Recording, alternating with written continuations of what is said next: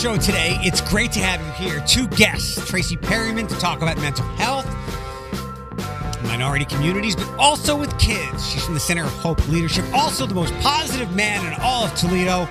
Positive Paris Devon is back on the show. A couple of serious things to get to first, and then we'll get some lighter things. I want you to know that a familiar voice is coming back and a drink that might get you into pumpkin things. Um, it won't get me.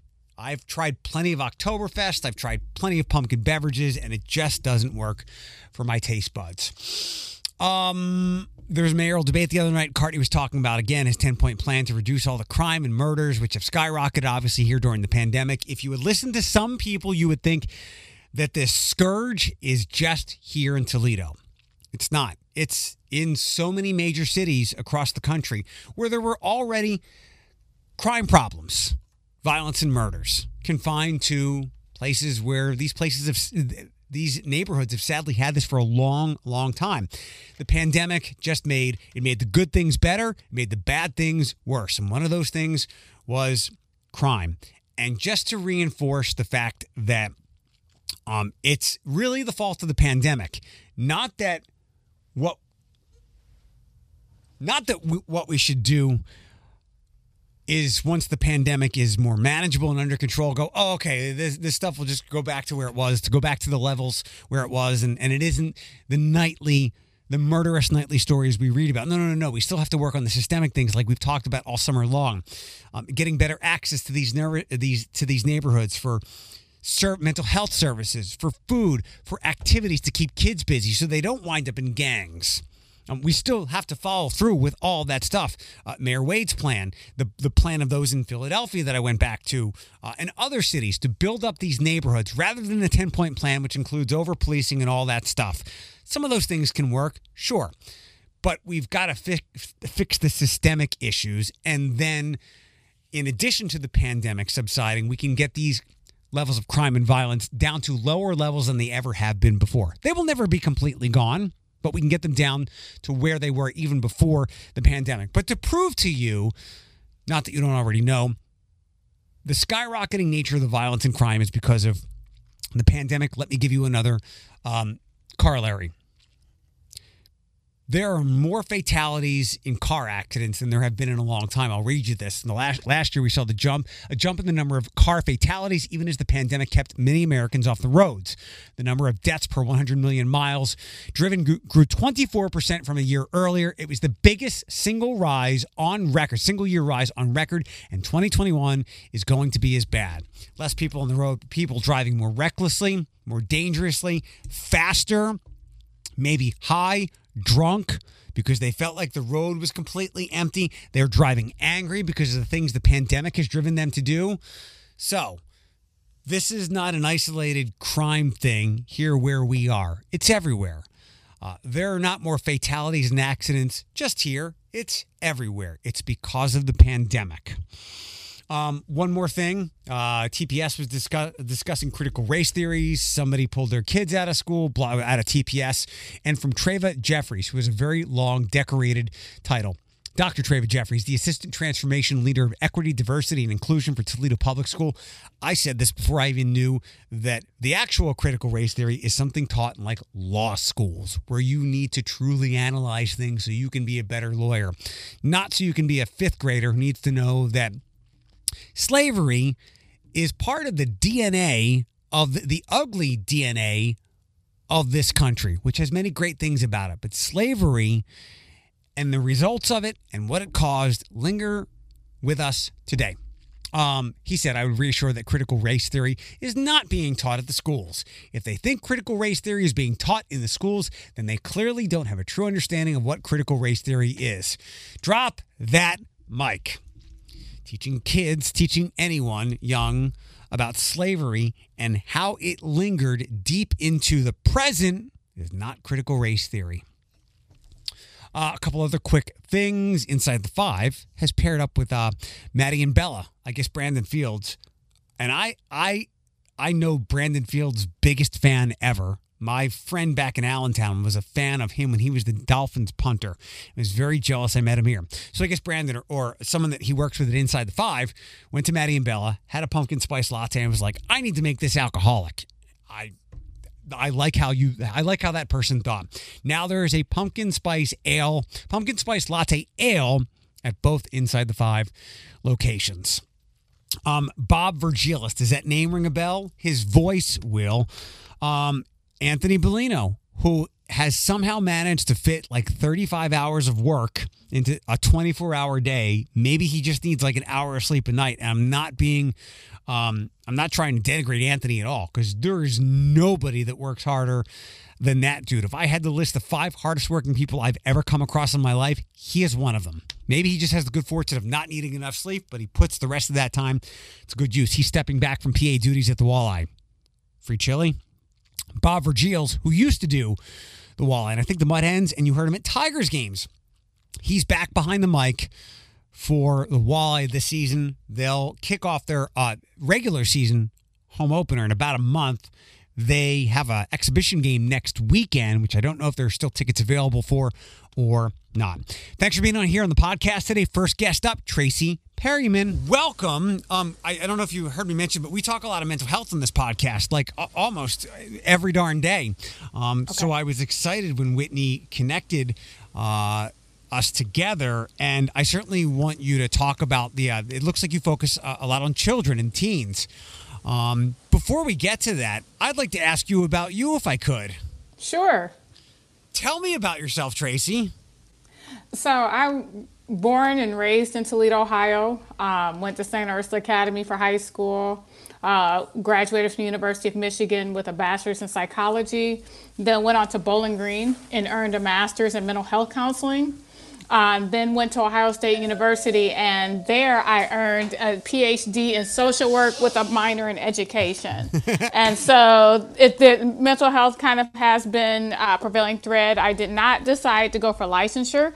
I wanted to get involved in the community and really figure out what kind of community forces push us down a continuum of either mental wellness or mental health symptoms, and then figure out from a programmatic standpoint how we can intervene as a community uh, based organization. And what organization is that? I am the CEO and co founder of Center of Hope Family Services. Excellent. Um, what ha- what resolutions have you uncovered or what would you like to work towards this like i said this we talk about this stuff a lot and uh, I, i'm a big believer of um, mental health drives everything that we do uh, we don't we don't get up in the morning and do anything without our brains telling us to do this or not do that it's the foundation of, of who we are and what we do um, so talk to me about resolutions that you might have come across about the continuum and about community mental health and individual mental health. Sure. So I agree with you. You know, a sense of mental wellness and whole, wholeness is what gives us the efficacy to get up in the morning and to, you know, function and then to try things new and to build competencies in different areas. Um, however, our efficacy to make productive choices is also a function of the norms going on in the community around us. Mm-hmm. And those norms are a function of the greater society.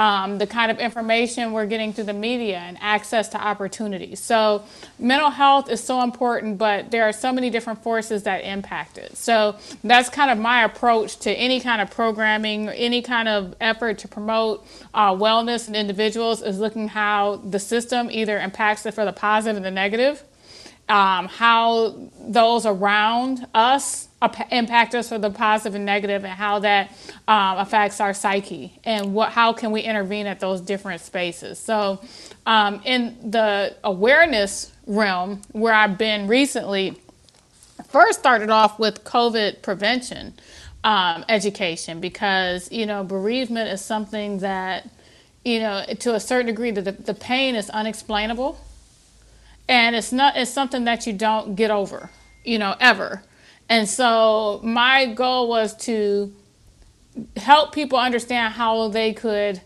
uh, conduct themselves so it didn't get to that point. You know, I heard a lot of stories from people about, well, you know, it's only this many thousand people and how many millions of people live in the United States. But see, that doesn't matter if it's your mother, your right. father, your yep. child.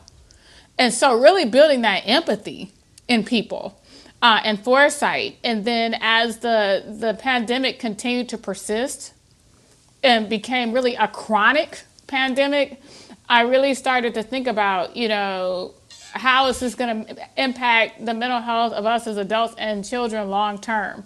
And so I did a uh, public relations campaign, public awareness campaign back in the spring uh, for adults, you know, really trying to help them build a sense of not giving up. We're all struggling with this. Um, but we're going to get through it, uh, provided that we are still living one way or the other. Yeah. And and so you know, how can we put some self checks on us to know and monitor when our moods are changing? And how can we sense the opportunity when it's time to, to look for help? So I start with adults first because in a household we have the control and agency, right? Well, now we've got kids that we need to attend to more closely. We've sent them back to school more than once, uh, where the pandemic is still raging and there's still a lack of uncertainty. They have to. They are putting themselves at risk health wise every day. Um, they had to take standardized tests last year after not being in school most of the year, if at all. Uh, they have that pressure of trying to catch up now that they're back in school, and so now putting the focus on our children, understand that they're people too. They have experiences and they need coping strategies as well. They do. Um, to go backwards a little bit again, thank you for for being on the show. And you know we've met before, right? Yep, I remember you.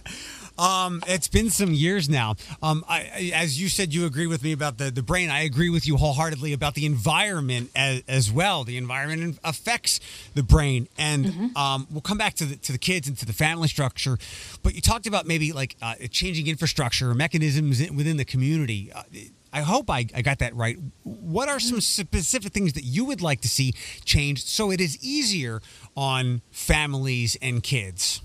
Absolutely. So, some things that I have really looked at over my career is culturally competent mental health and wellness. Sometimes, you know, cognitive behavioral therapy is, is very important.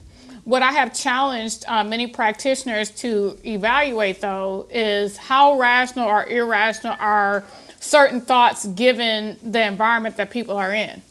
You know, when you don't have access to basic needs, when you live in, you may live in a community that's full of crime and where safety is an issue, what is considered rational and irrational could be totally different.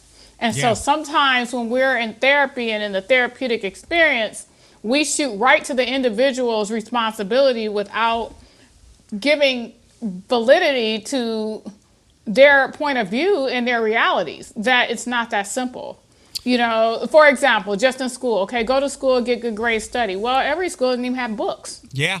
So that's where I look at the systems, um, the systems role. Also, just in how our and sometimes our insensitivity to people who did not grow up with the same privileges um, or at least expectations for what would happen as we are. These are, and so, go ahead. To your point, these are systemic problems. Like, how can we have solid mental health when you're worried about where you're sleeping at night? Or how can you worry, like, to your point of how can I worry about doing well in school when I might not be, might not even be able to get there? I might be hungry. I, uh, and I didn't mean to like blindside you with these questions, but they're the things we talk about on the podcast. There's been a, a neat little graphic going around over the last handful of months, um, especially with evictions looming and things like that, like housing.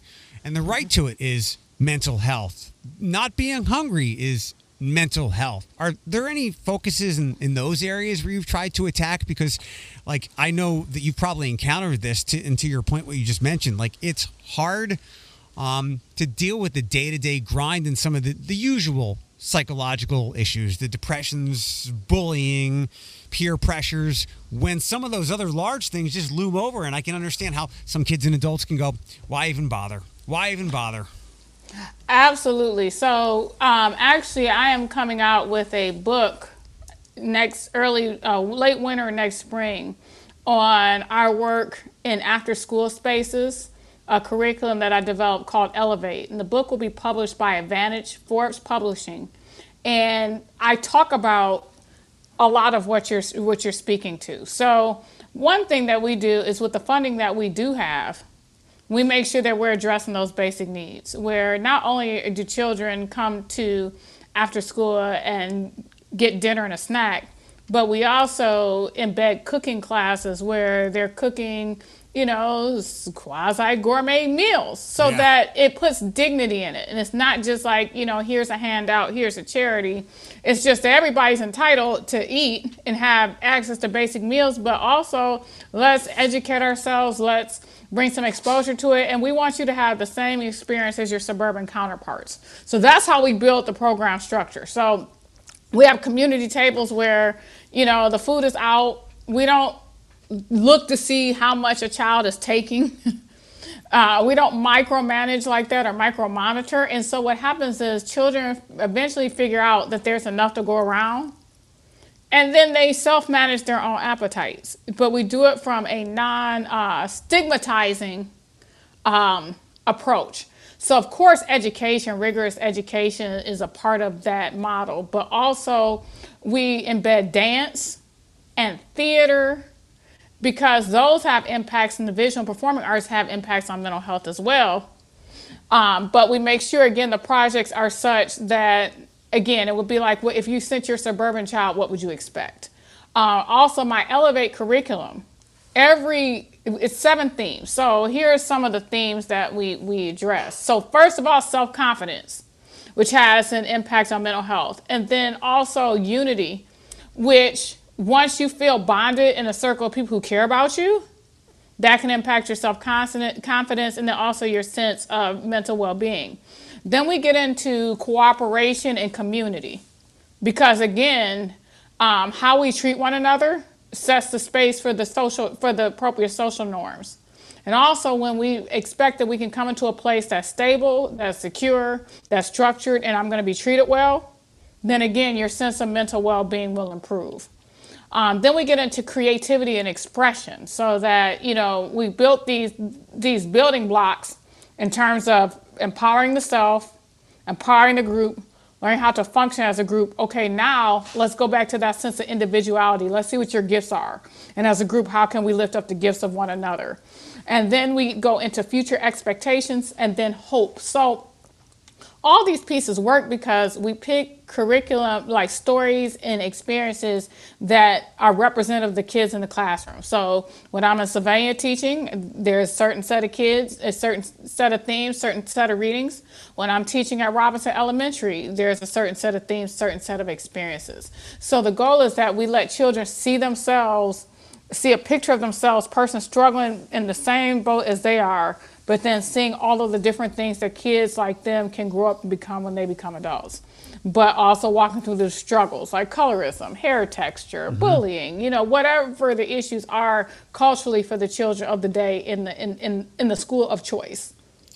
Um, throughout the pandemic, I, I, no one would ever accuse me of being an optimist, but I'd like to think that I found you know some silver linings through this this mess we've been in for the last eighteen months or so, and more people than ever have been wary uh, and no longer scoffing and taking care of their their mental health, and they've mm-hmm. taken steps because they've been dealing with anxiety that they couldn't manage anymore, or yep. isolation and depression and so on and so forth. So it's nice to see the mental health di- dialogue and discourse rising up a little bit. Um, addressing mental health has always been a challenge in communities of color. Yep. What what have you seen in the black community? Has some of that stigma gone away? Has it gotten worse? What can I do to be a good ally to help my friends of color to maybe take back to their communities, say this is okay to talk about this? So I can see a shift in um, the narrative. Um, I, I, see more discussion of mental health symptoms and um, mental health needs. I think that the, the community of mental health providers now has to continue to build their professional development on how to assess those needs. So, for one, for instance, people of color, their mental health symptoms are often expressed through physical symptoms. So, we have to train clinicians on how to be aware of that. Also, we have to train clinicians on how to um, give space to the daily grind and str- struggles that African Americans are dealing with. You know, whereas in one community, not getting along with coworkers might be a lack of interpersonal skills. For a person of color, that oftentimes is not the case. So really reforming how we do and rethinking how we do therapy and how we ask questions and how we assign motivations and, and responsibility for the next steps. I think that would be very helpful to more people of color being involved in the therapeutic process. One thing that I have done uh, in my community is said, you know, if anxiety and depression and constant um, alertness to, and responses to stress, cortisol, uh, has a relationship with um, gastrointestinal issues, heart issues, cancer, and the like. So one thing that I've said is either we deal with it now as a, as a community or we deal with it later. Yeah. We don't deal with the mental health side, but we're going to be dealing with it in terms of physical health. So it's not going away. It just changes forms. So let's address it on the mental level before it gets to the physical level where some things may or may not be reversible. Um, also, I educate people of color on how to go into schools and places and tr- tell people how to treat you and tell people how to treat your kids. You know, a lot of times our kids act up or act out in school because they perceive that they're being judged or they perceive that, you know, they're they're being feared. Um, they live with the the the burden of stereotypes and wonder, okay, does this teacher really care about me or does this teacher like me or not? And so when you feel like you might be judged or you feel like you're not respected, that can also signal some, some responses, right? So we have to also continuously educate the people who serve our communities and our kids on how we want to be treated and really empowering parents and others on how to speak up when they feel that they're being disrespected. How do you get that, that kid to bring those feelings, those thoughts um, to the forefront so that they can be addressed with all the things that you're talking about, about being more involved in therapy and meeting you where you are? Because seemingly the biggest barrier in, in many communities of color is just the willingness to go, I need help. So, for one thing, I think that as therapists and as service providers, we need to go into nat- natural communities and serve instead of expecting people to come to us. First thing, we need to get creative about where we're located, where we're situated, and where we serve. The second thing um, that I tell adults is first of all, make sure your energy is such where children feel comfortable sharing with you. Um, I tell them to look for changes and patterns in student behavior and, and, and start that as a sounding place or maybe a starting place. You know, I've noticed like you haven't been after school so much, or I've noticed you're sleeping more, or I've noticed you're more irritable and things that didn't accept you, upset you before are upsetting you to the level where you could be in trouble. You could get in trouble for this. So, so what's going on? Um, one thing that I do with my kids that persistently misbehave is I ask myself, so what's going on with you? Yeah. I said, because happy kids don't misbehave. Yep. Okay. And so a lot of times, if it's just they're just being defiant to be defiant, then they get it together because nobody they don't want to be labeled. But a child that really is having an issue, if the energy is such and you've been around them enough to build a rapport, they'll tell you, or at least tell you enough to help you get on the continuum to where they need, you know, get them on the continuum to where they need to be. I also say that kids who feel good about themselves are happy kids. So I say happy kids don't get in trouble and kids who feel good about themselves are happy kids. So something's broken here. Yeah. Okay, so what what's got you unhappy? Okay. Nobody did anything to me. Okay, nobody did anything to you. So then the next question is, what are you afraid of? You know, what you know, do you feel like, you know, how are your grades? Because sometimes they're not going to tell you. You know, they, they can't read the they don't want to read out loud because they stutter. You know, mm-hmm. examples like that. So a lot of times the insecurities define creative ways of getting at those. And I think that people who are in communities and providing services need to have these more narratives with mental health service providers so that we can give them information on how to be culturally relevant but mental health providers can help us take those points of view and then design the questions in a in a developmentally appropriate way. Um, you talked about going to communities as opposed to expecting them to come out of wherever whatever's mm-hmm. whatever their barrier is maybe it's a transportation thing or maybe they're just the stigma um, going to them um, usually we focus on like making sure there's not a food desert like I have been yelling this from the rooftops for the last five years. ProMedica, please take your market on the green idea and copy and paste it everywhere where someone is threatening to put another Dollar General up um, so people can get some vegetables and whatnot. But you bring up a great point. We should also bring the services that are available to the suburban families. I know that they're like, I just came from a Unison just outside of downtown on, on Woodruff today. Um, do we put more um, accessible mental health centers in neighborhoods of color as well to also remove some of the stigma? And in the same way that you'd walk into the Family Dollar or the Save a Lot or whatever, you can walk in here and talk about the tough day or the tough challenges that you're dealing with in your relationship. Is is that something feasible? Well, I think that that could be done, or just employing mental health therapists in after school, you know, in community based settings, and having therapists on site with an office. I like so that. way they get to know the they know the clients that they they're serving and the kids outside of being referred for therapeutic intervention. Yep. Yeah. I get kids um, who are seven, eight, nine years old comfortable talking to someone about their feelings so that as things do get more challenging and they might have to make some very grave decisions when they're 17 18 years old they're not concerned they're not stopped by stigma to go talk to a mental health professional i like it a lot absolutely and i'll tell you something you know i'm the ceo of center of hope i still go at gym time and i still shoot hoops with the kids every now and then so you want to make yourself visible and present before there's an issue Right. They can feel your energy and get to know you, and then they'll come to you. You won't have to go to them.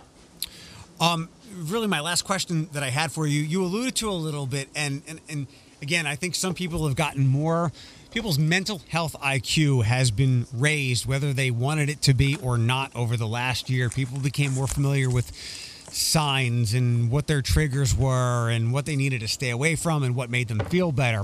Um, when it comes to kids, it's so challenging. You pointed out something that I, I think people have become pretty familiar with. You're watching for grades, you're watching in changes of behavior, sleeping patterns what if you can't necessarily notice anything there, or you do, and look, adults have a hard time communicating their feelings, uh, all shapes, colors, genders, ethnicities. Sometimes people just can't put how they feel into words. We can't x ray that you are depressed like we would a broken bone.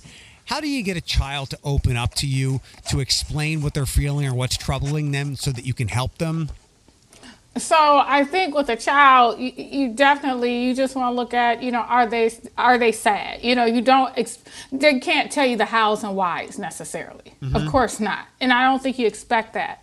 But I tell people with kids, therapy is very important because again you need somebody who is trained to know how to ask the right questions at the right age, and that's how I try to you know present it so that it doesn't seem so stigmatizing to their parents or the adults in their lives. Uh, I did see on some of the stuff that Whitney passed along to me that you're a big. Uh, it seems like you're a big proponent of uh, text hope to uh, seven four one seven four one. Correct? Yes. Yeah. Can you talk about that a little bit? Well, basically, that's just our line. So if you need help, if you, we try to make it very simple for the community. So rather than me going, you know, with a large, long phone number and so forth, if you go for hope to 741 741, they can they can direct you in the they can point you in the right direction. Yeah, I know we talk about it with um, the uh, Lucas County Suicide Prevention Coalition, and it's extremely helpful because even we don't want to make phone calls these days. We just want to text somebody, and sometimes that voice can be a, a bit off-putting when we're just comfortable texting somebody. I know there are trained uh, professionals on the other end of that text message, even if it's just somebody who is sad for the day, you can reach out and um, and get some help, and they can evaluate whether or not there's something deeper going on, something maybe an acute situation. It's a it's a great asset. Yes. Uh, Tracy Perryman, thank you so much for the time. It's been great to chat. Thank you. I enjoyed it. Um, enjoyed the opportunity. Enjoyed the conversation. Hey, last minute programming update. Um, my afternoon was tight. Paris, uh, Paris got called on a last minute call that delayed him a little bit. So I'm going to try to snag him tomorrow. So that's it. A quickie podcast today. Thanks for being here.